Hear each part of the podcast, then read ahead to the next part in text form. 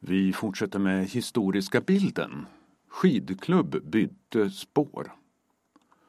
Huddinge skidklubb, HSK, förknippas i modern tid kanske mest med utförsåkare som Jessica Lindell Vikarby och Jeanette och Mattias Hargin. Men när klubben bildades 1926 var det längdåkning, backhoppning och skidorientering som gällde. Tonvikten låg från allra första början på hoppbacken, berättar Huddinge kommuns historieblogg Backspegeln. Oskar Blomgren, som var skidklubbens initiativtagare och förste ordförande, lyckades redan från början få till en hoppbacke där det var möjligt att hoppa 20 meter.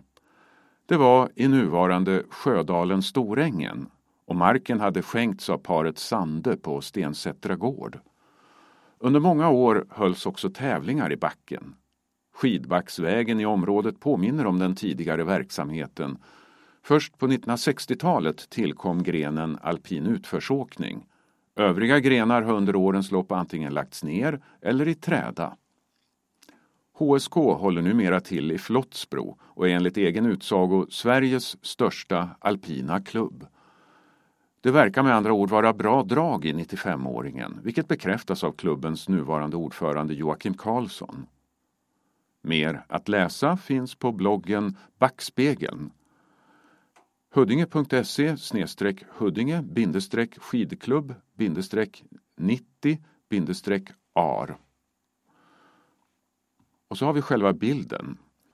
På bilden ser vi en man iklädd knickers och stickad ylletröja med en nummerlapp på bröstet med siffran 4. I ena handen håller han sina två hoppbacksskidor som är väldigt långa.